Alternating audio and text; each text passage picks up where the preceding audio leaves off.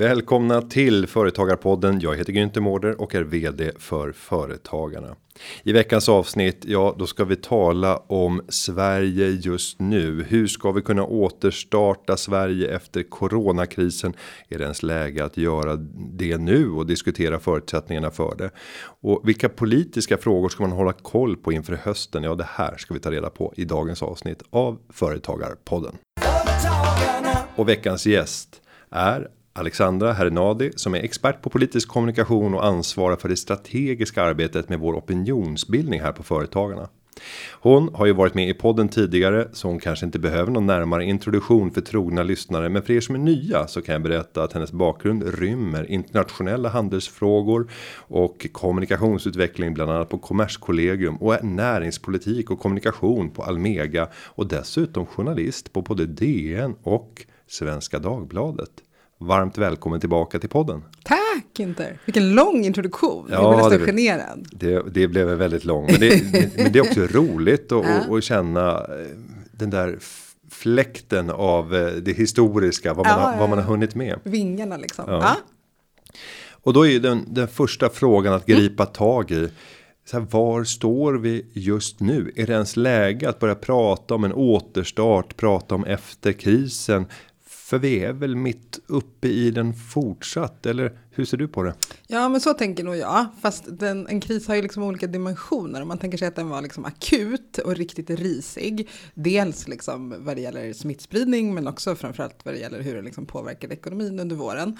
Eh, så är det ju liksom den här återstarten som just nu alla pratar om. Jag vet inte hur många omstartskommissioner och eh, igångsättande som det har pratats om på sistone från diverse olika håll, eh, så är det ju ändå så att det som behövs för hösten är ju att vi någonstans får fart på ekonomin och alla liksom, siffror pekar på det.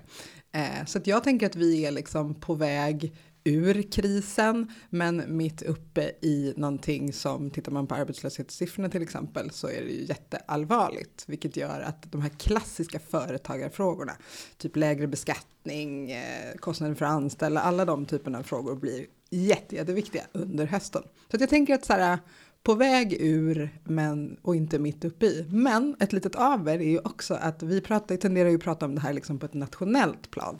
Jag jobbar ju med liksom det politiska men det är ju också så, det kan man ju se, det har man kunnat se nu under tidig höst, att det ser ganska olika ut i olika regioner. Det är bara att de typen av stöd och sånt som vi diskuterar här på eh, Företagarna är ju mer liksom statsfinansiella insatser på liksom nationell nivå. Och, och tar vi just den där frågan om att eh, fatta beslut på en riksnivå med mm. differentiering på lokal eller regional mm. nivå så är den svenska traditionen inte jättestark på det området. Vi brukar ha ett system Exakt. som appliceras på alla i landet. Ja, Medan om vi går till Norge så finns det faktiskt en helt annan typ av differentiering Gud. för att eh, ja. svara upp med politik som är, är ja. nödvändig på en plats men icke nödvändig på en annan.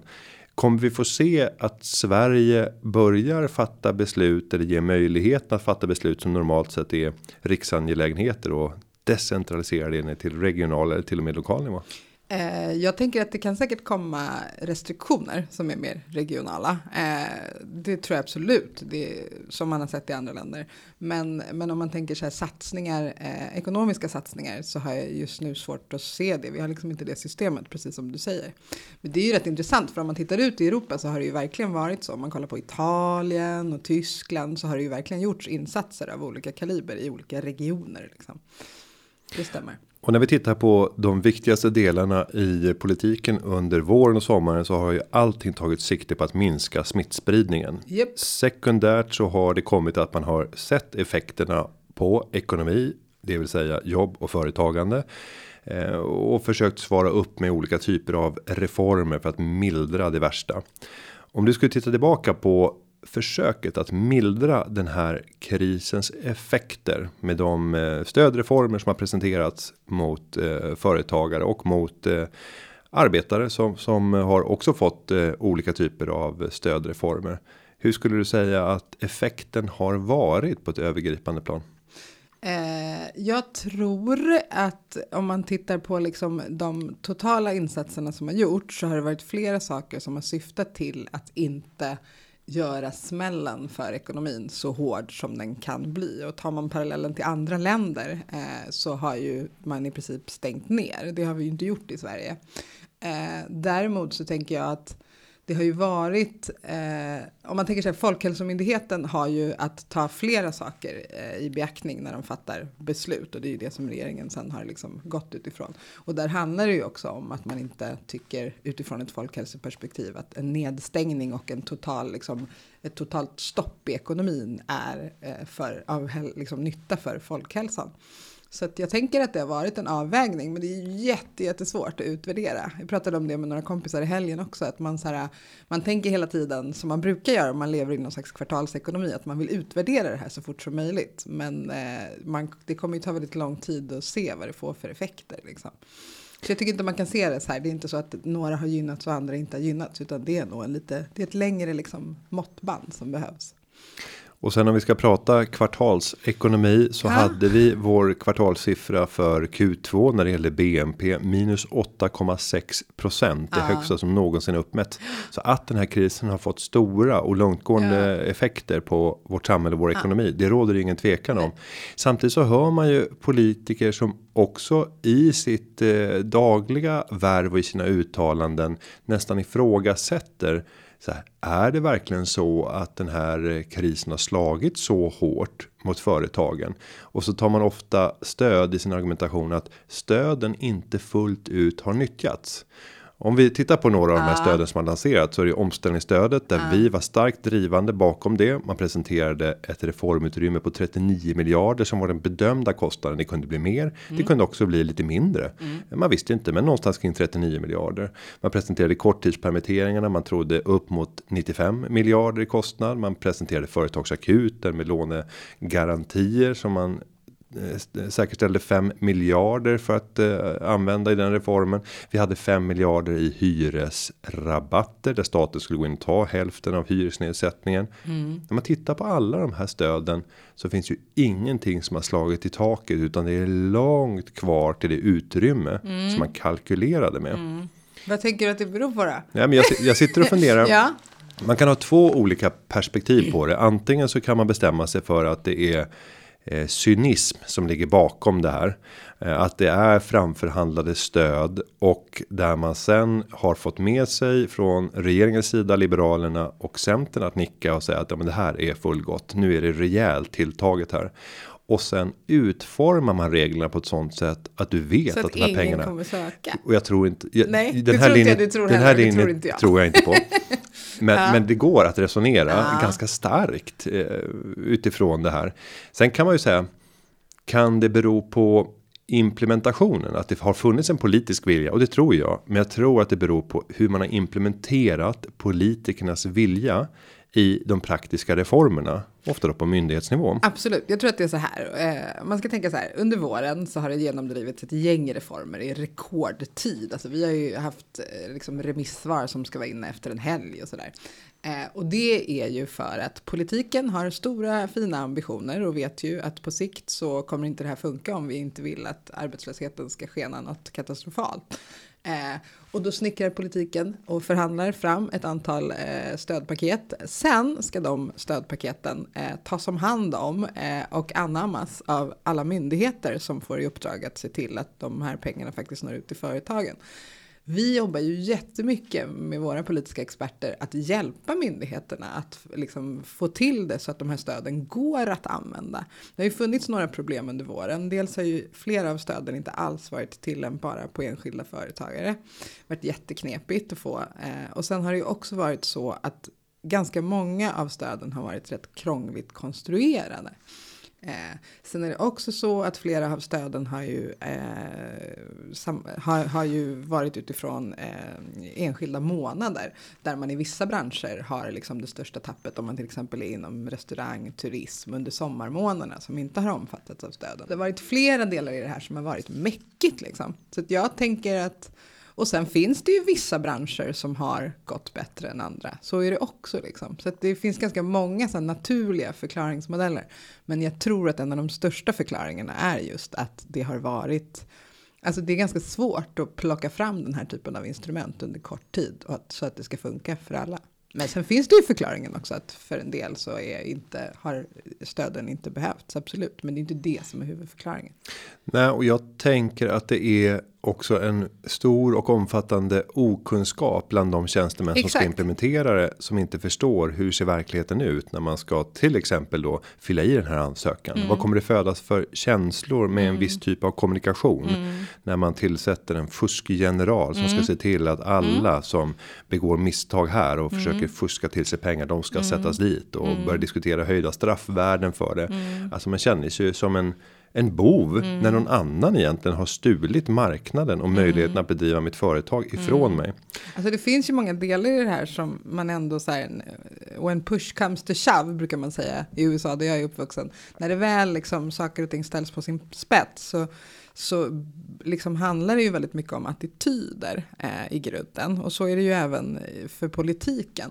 Eh, det är klart att ingen av våra medlemmar eh, och inte vi heller som organisation vill att liksom, så här, statliga stöd ska missbrukas. Det tror jag vi alla kan vara så här, superöverens om.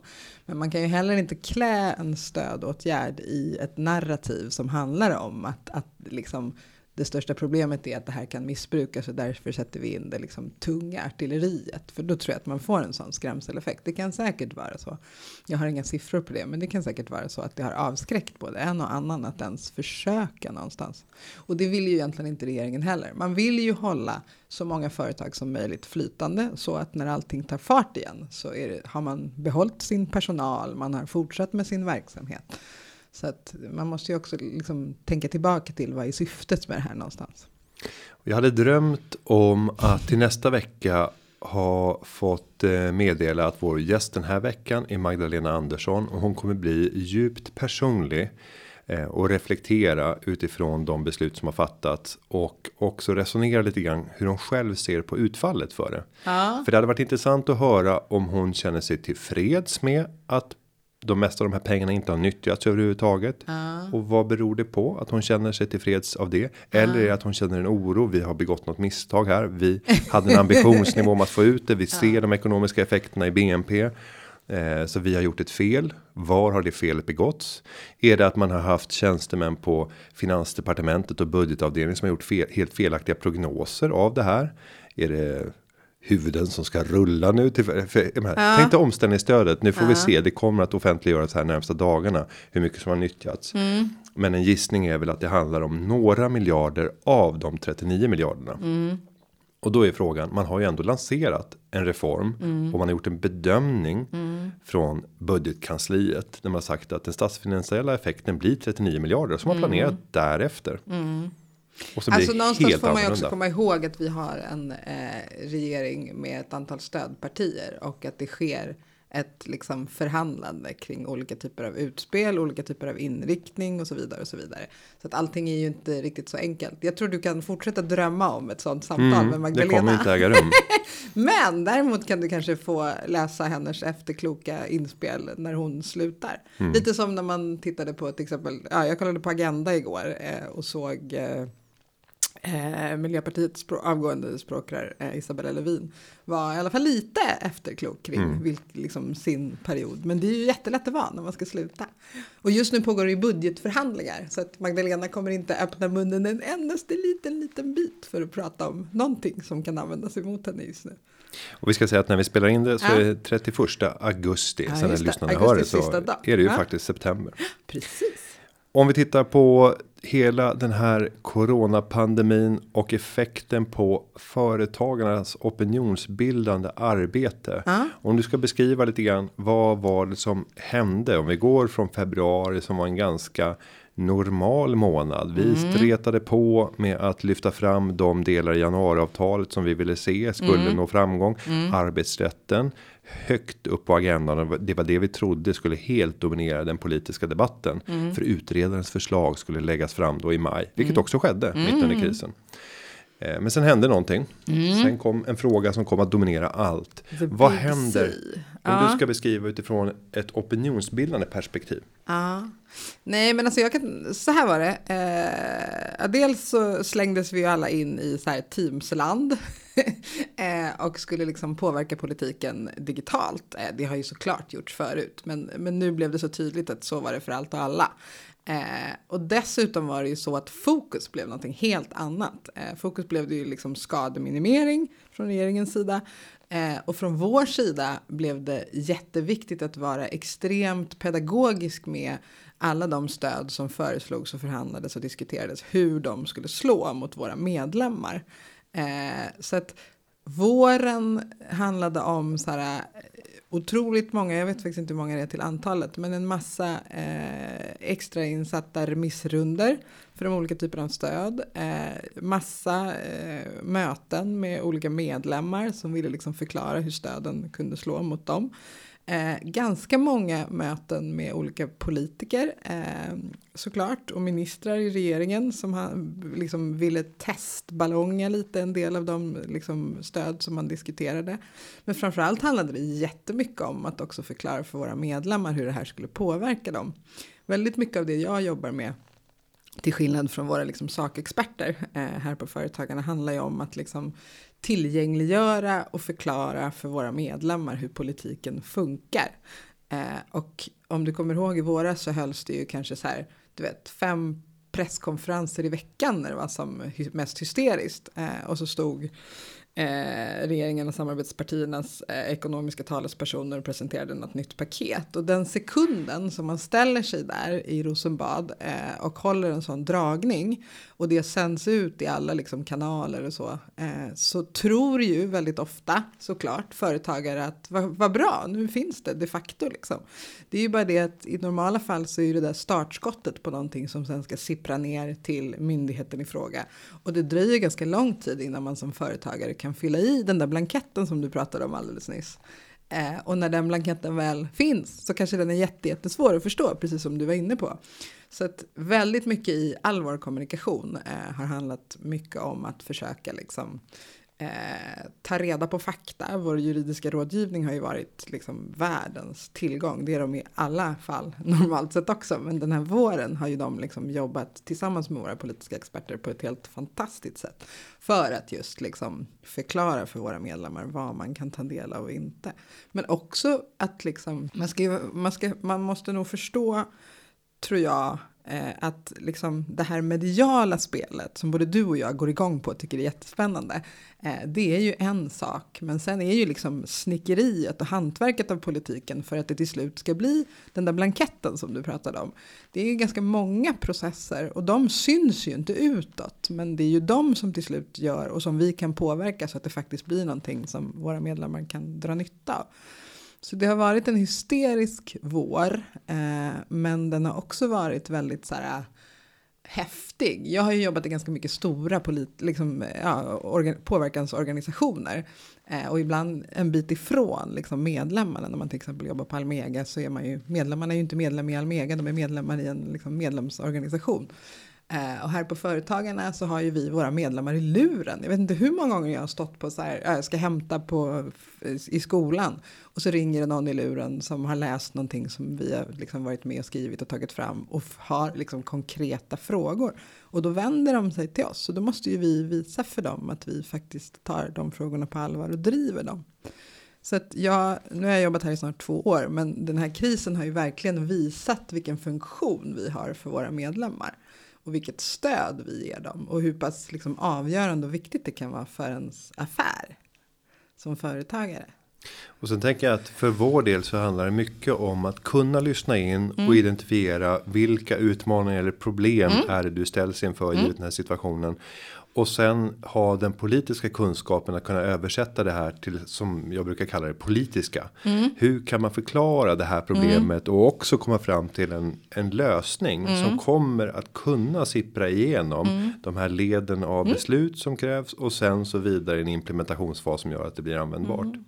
Och där kan man ju säga att vi har en liksom viktig uppgift. Om man tänker sig politikens uppgift så är ju den att utforma politik som är så här tillämpbar någonstans. Eh, och den är liksom inte värd så mycket om det inte är så att man kan illustrera den politiskt med en person. Eh, att man kan säga att det och det företaget där och där eh, påverkas av det här och det här. Eh, och det är ju väldigt mycket det som vi hjälper politiken med. Det är ju en stor och viktig del av vårt opinionsbildningsarbete. Om vi nu lämnar den här våren och sommaren och istället titta på vad vi står idag i början av september. Ja, då är det en budget som ska läggas en höstbudget som normalt sett är den stora omfattande budgeten. Jag tror datummässigt 21 september. 21, 21 september. Yep. Och man har redan presenterat, inte från Harpsund denna gång utan från regeringskansliet där Magdalena Andersson höll sin ekonomiska föredragning att det handlar om reformer på 100 miljarder och de är ofinansierade. Man mm. har lämnat den här gamla krona Lånar. för krona principen. Ja. Alla pengar skulle hittas mm. innan de fick spenderas. Vad har du för förväntningar och vad tror du kommer att ske nu fram till den 21 september då det offentliggörs vad som höstbudgeten kommer att rymma? Eh, alltså det vi kommer att se och som vi redan ser sen eh, någon typ två veckor tillbaka känns det som är ju ett liksom vad säger man alltså när man står man drar i ett rep från två sidor. Och nu handlar det ju kanske inte så mycket om eller det handlar inte så mycket om nya krispaket utan det handlar ju snarare om så här en förfining av det som finns. Och det handlar också väldigt mycket om så här ska vi rulla tillbaka eh, insatser eller ska vi förlänga dem? Eh, och det finns också ganska stora eh, skillnader i synen på eh, hur viktigt det är att skapa, liksom, att, att lägga in jobbskapande åtgärder i budgeten. Jag tänker på sån sak som a-kassan kommer vara en sån liksom, fråga, eller det är det just nu. Arbetsgivaravgifterna, samma sak. Den typen av frågor som skapar arbeten, alternativt eh, som ger den enskilda eh, mer stöd är ju liksom knäckfrågorna för hösten. Och mot bakgrund av att det var åtta eller nio ändringsbudgetar här i våras. Eh, kan vi ha en förväntan om att det här blir en eh, gäspning till höstbudget Ja, till följd alltså, av att det är så mycket ja, som har ändrats. Det är precis. ju motsvarande kanske så här fem stycken höstbudgetar Exakt. som redan har presenterats i ja, våras. Det har ju redan börjat bli gäspningar eftersom budgetarbetet fylls ju så, i så stor utsträckning varje år av så många läckor. Det är liksom en så stor del av det strategiska politiska spelet. Eh, så det brukar ju aldrig vara så att det kommer någon kioskvältare dagen D. Liksom. Eh, men i år är det ju extra speciellt. Eh, jag tyckte nästan kanske att eh, presskonferensen som Magdalena hade häromdagen lite angav det. Liksom. Eh, sen kan man kalla den historisk och vi lånar och så vidare. Det finns en del så här kioskvältar-retorik i det. Men någonstans så handlar det väl ändå om eh, att det kommer bli en, en satsning där eh, det finns delar av det som vi tror, eh, som till exempel lägre beskattning av företag och företagande. Eh, och även sånt som eh, inte liksom kostar något men som vi tycker är viktigt som handlar om regelförenkling. Det är ju också en viktig del och det är ju ingenting som egentligen syns jättemycket i budgetarbetet. Liksom. Men det kommer vara så här arbetsmarknadsinsatser. Och när den budgeten läggs fram mm. så är det mindre än två år kvar till nästa val. Majoriteten av mandatperioden är, på, är passerad. Mm. Och vi vet att det finns ett annat alternativ som vill ta regeringsstafettpinnen och vi har ett centern och liberalerna som försöker hålla öppningar vad kan vi tänka oss av den återstoden av mandatperioden när det kommer till positioneringar i förhållande till partierna? För nu har ju ändå under senaste året vi, vi fick det där som vi kallade borgfred när man inte började kritisera varandra ah, mitt under ah, pågående kris. Men mm. om vi mm. tar bort den ah. så har det ju ändå varit någon typ av, av acceptans för hur läget ser ut mm. och man har förhållit sig till det här januariavtalet. Eh, kommer vi få se, tror du, utbrytningar i ja. takt med att vi närmar oss eh, valet. Och vad, vad innebär det för våra påverkansmöjligheter? När man inte kanske vill cementera sig i de block som idag finns. För risken är ju att januaripartierna blir allt mer tydliga tillsammans. Och att man skulle ifrågasätta om de inte gick till val. Uh. För frågorna kommer ju aktualiseras när man uh. befinner sig ett, ett och ett halvt år före val. Då måste du nästan börja komma med lite besked kring hur Men jag tror att det närmaste året blir ganska avgörande för vilket så här spel som liksom läggs inför nästa. Jag tänkte lite på eh, du och jag pratade om innan vi gick in här vilken fenomenal mediehelg som Annie Lööf har haft nu när hon gör comeback mm. eh, efter sin föräldraledighet.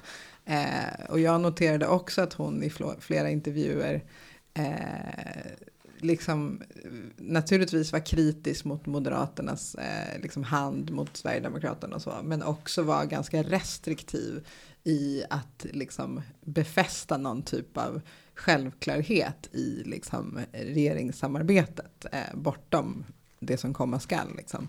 Jag tänker också att det händer saker i Miljöpartiet. Eh, det betyder inte så mycket opinionsmässigt, men det finns också Alltså Liberalerna har det ju jätte, jättesvajigt eh, och jag tror att det är liksom på något sätt så för vårt opinionsbildningsarbete så blir det mycket, mycket viktigare nu. Det har alltid varit viktigt, men liksom viktigare nu att också eh, diskutera och föra fram liksom kött och blodet i våra medlemmars historia till alla politiska partier så att vi på något sätt har, att vi lägger Eh, att vi inte lägger alla våra ägg i samma korg, säger man så? Jag är så dålig på mm. sådär. Ja. Och att vi liksom tydligt gör den, liksom, den egentligen nästan utbildningsinsatsen. Och den behöver ju göras i vissa partier mer än andra. För eh, vilken liksom samhällsbärare som företagarna är. Och våra medlemmar, på vilket sätt de är helt eh, helt liksom oumbärliga i den här återstarten av Sverige som alla pratar om. Det är ju lite det som är vår uppgift nu kan jag känna att när man pratar om hur vi ska starta om eller bygga om, bygga upp Sverige igen så är ju våra medlemmar de som bär det bygget. Och det är ju jätteviktigt utifrån liksom reformagendan att det blir tydligt för alla partier.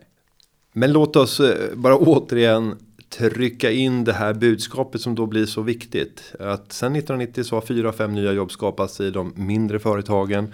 Eh, och ser vi framåt så står vi nu inför en stor politisk fråga. Där eh, vi har arbetsrätten som enligt januariavtalet ska moderniseras. Och man var rätt tydlig i skrivningarna i januariavtalet vad man avsåg också.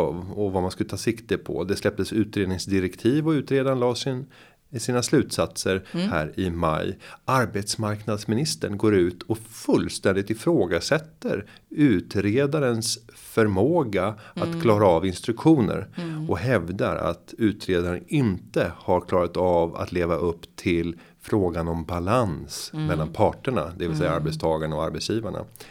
Eh, och nu står vi inför en möjlighet där eh, Svenskt Näringsliv och LO primärt eh, har möjlighet att komma fram till någonting som kan trumfa det här. Och det ska de bli klara med här tidigt under hösten.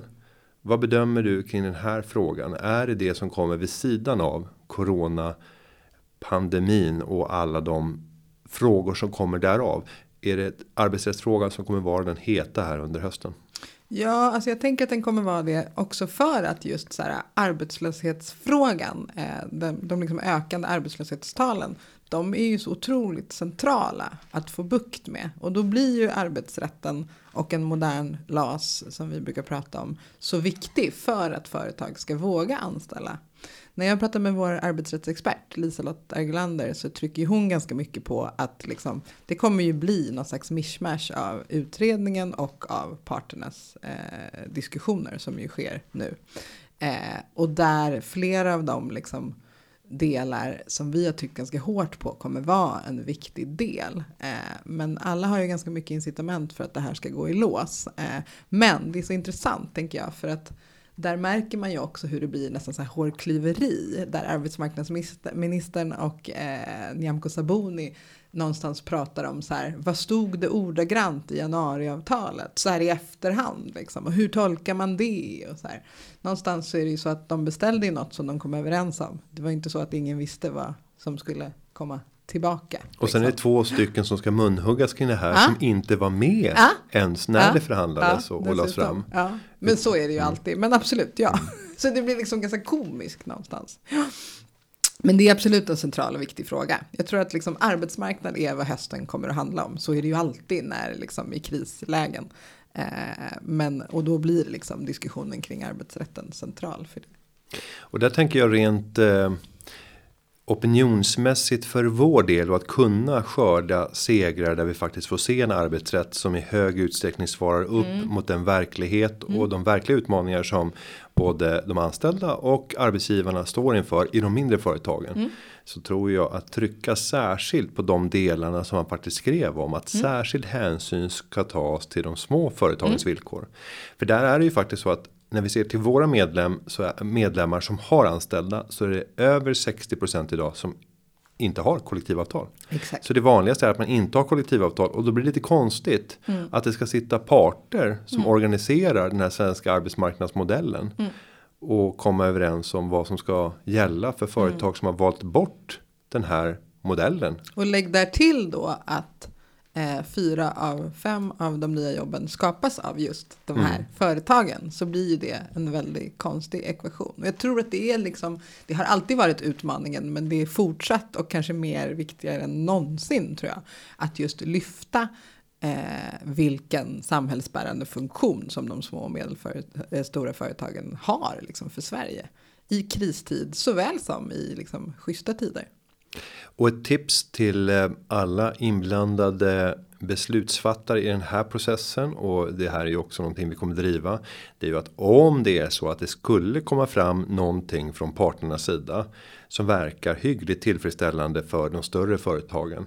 Ja, men gå vidare med de delarna i sådana fall. Men Gör ett undantag och titta på utredarens slutsatser och gå fram med dem mm. i de mindre företagen. Mm. Som inte är organiserade i den svenska arbetsmarknadsmodellen. Mm. Eh, på så sätt så skulle vi kunna få både eh, fack och arbetsgivarorganisation att känna sig tillfredsställda för lejonparten av de anställda som ryms inom deras avtalsformer. Får någonting som utvecklas i den riktning som de har kommit fram till. Samtidigt så ser vi att många av de medlemmar som vi har kommer att kunna få det som man i januariavtalet har utlovat. Mm. Vad tänker du om det? Ja, men absolut. Man får väl också komma ihåg att någonstans här, det sker ett politiskt spel eh, mellan regeringen och samarbetspartierna. Eh, och det spelet behöver ju vi liksom förhålla oss till. Eh, och vi måste ju vara extremt tydliga med vad vi behöver för våra medlemmar. Eller snarare är det så här att politiken lägger ju liksom alla de här sakerna. Hela januariavtalet läggs i en stor skål och sen drar man i de saker som man kan komma överens om och så begraver man lite andra saker lite längre bort och så. Och det är ju ett spel som vi på något sätt inte kan låta oss påverkas av utan det är ju jätte, jätteviktigt att vi fortsätter att dra i alla de reformer. Jag tänker på 3.12, det finns massor med saker som man helst skulle vilja liksom försvann.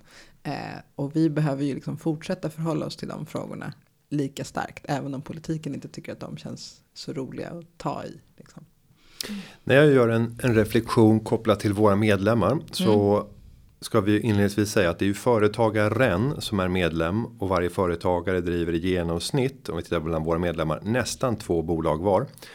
Eh, och om jag ser till deras karaktäristika, de här företagarna. Så är det ingen som inte har åsikter om hur Sverige styrs. Hur Nej. våra politiker väljer att fatta beslut. Man har väldigt mycket åsikter. Ah, ja. Men väldigt få har den tid, ork eh, och kraft som behövs för att själv bära fram mm. de budskapen som man mm. skulle mm. vilja få ut. För att man måste fokusera på sitt eget bolag. Och man kanske inte ens har tålamodet som behövs för att ge sig in i mm. politiken och gå den vanliga vägen. Och det är där företagarna någonstans kommer in. Vi ska hjälpa dig som vanlig företagare som har åsikter kring saker och ting. Att kunna påverka i den riktning som gör att du får bättre förutsättningar att fortsätta skapa jobb. Generera höga vinster som sen kan beskattas och ligga till grund för byggandet av vår gemensamma välfärd. Mm. Men om man nu är en företagare som är medlem, har åsikter kring hur saker och ting borde fungera.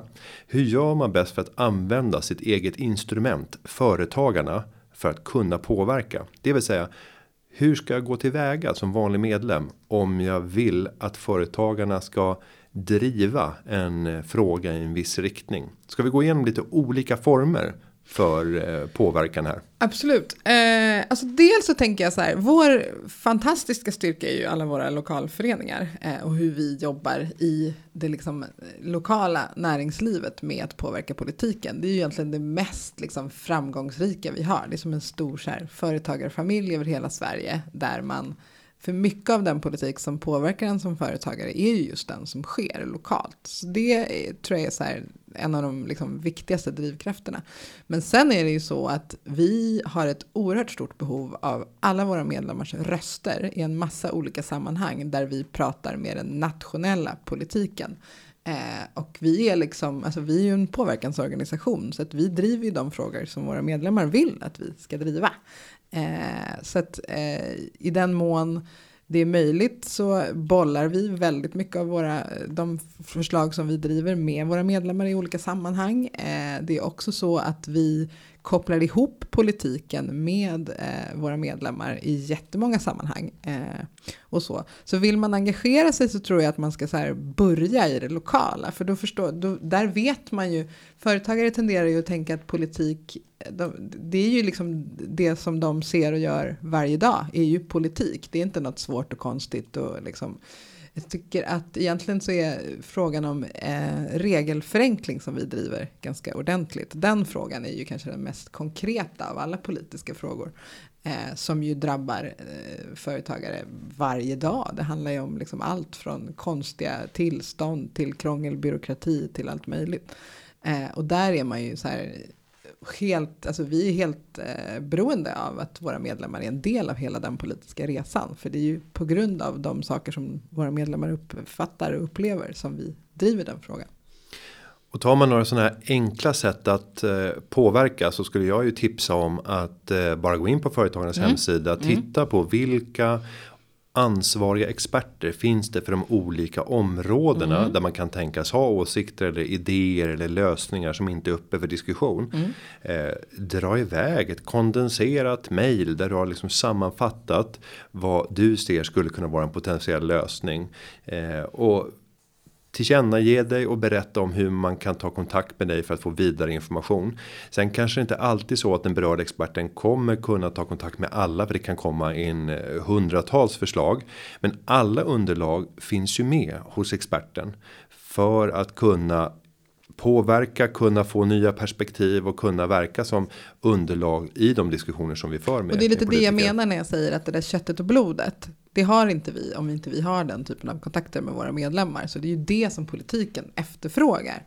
Eh, och jag skulle nog säga det händer var och varannan dag att det ringer eller mejlas eller att jag har olika möten eh, där vi liksom där vi, där vi behöver koppla ihop eh, det som händer i verkligheten med hur politiken skissar på teorin. Eh, och alla de inspelen är mer än välkomna. Det finns ju liksom en viss rädsla ibland hos gemene man, inklusive företagare, att tro att så här, politik är något svårt. Och så här. Det är inte politiken som är svår. Det som är svårt och kanske lite så här, svårt att greppa, det är ju så här, de politiska processerna. Och företagare är ju av naturen rastlösa och otåliga. Det är ju liksom en del av framgångssagan. Eh, och politiken är inte sån. det tar tid. Eh, och det är ju liksom någonting som jag förklarar flera gånger i veckan när jag pratar med våra medlemmar. Eh, men, men så funkar liksom systemet och det är ju bra. Det finns ju en rättssäkerhetsaspekt och så. Eh, men det som man som företagare upplever, det är ju det som är politik. Det är inte liksom så mycket svårare än så. Sen finns det ett system eh, som man ploppar in allt det här i, men det har vi koll på. Liksom. Det behöver man inte kunna själv. Men var inte rädd för att eh, bara höra av dig, ge inspel. Och man behöver inte tänka den normala så att säga, föreningsliturgin. Att man ska förbereda en motion som sen ska antas på en eh, lokalt årsmöte i en lokal förening som sen bärs vidare till en kongress. Ja, man kan påverka på det sättet också. Absolut. Men, men jag skulle säga att det är framförallt ett viktigt, viktigt instrument när du har frågor som är av eh, mer ska man säga, annorlunda eller där man bryter mot tidigare tankar eller övertygelser. Då är det bra att gå den vägen. Mm. Om det handlar om att vi ska ändra riktning och syn i centrala frågor. Mm. Då är det bra att få ett kongressbeslut. Mm. Men när det handlar om sakpolitiska inspel så är det mm. mycket bättre att vara här och nu. Håll mm. inte på att invänta en kongress. Kör, vi är dina. Du är medlem och då tillhör vi dig. Men det viktiga budskapet är att eh, du är med i Företagarna och vi ska göra det arbete som du inte har kraften och tiden att göra på den politiska arenan. Så kom in med dina inspel kring hur saker och ting funkar, vad som borde förändras. Vår uppgift är ju sen att göra den här översättningen så Exakt. att vi kan prata med politiken och ja. kunna nå framgång i det. Så att med det så hoppas jag att vi har manat fler till att eh, vilja höra av sig och bli inte besviken om man inte alltid får så här en hundraprocentig respons i förhållande till det man förväntade sig att man skulle få ett lika långt svar tillbaka. För vi kommer inte hinna för att vi måste vara ute på fältet och prata med dem som ska påverka. Men alla inspel kommer ju att användas. Ja. Jag skulle vilja tacka dig Alexandra för att du kom till Företagarpodden igen. Tack själv.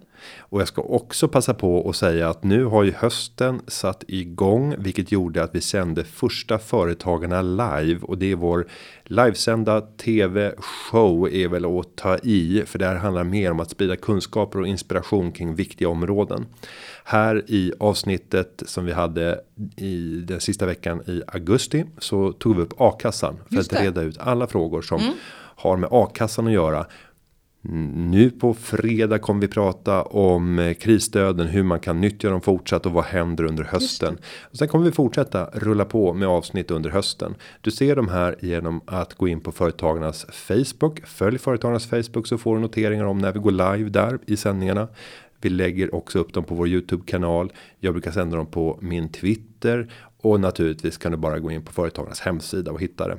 Men du har möjlighet att påverka inslagen och ämnena i den här programserien. Så att eh, kom också med tips på vad vi ska fokusera på i företagarna live för att på så sätt svara upp mot de utmaningar eller de områden där du själv har frågor. Jag vill även tipsa om våra sociala kanaler eh, överlag om man vill ha lite mer feeling för våra politiska experter och vilka frågor som snurrar och hur vi bemöter den aktuella politiken. Det som du liksom hör på ekot när du sitter i bilen. Vad har vi för liksom förhållande till det och vad tycker vi i det? Eh, det kan du få ganska omedelbar respons på. Dels på vår webb men även i våra sociala kanaler. Så det känns viktigt att lyfta det också.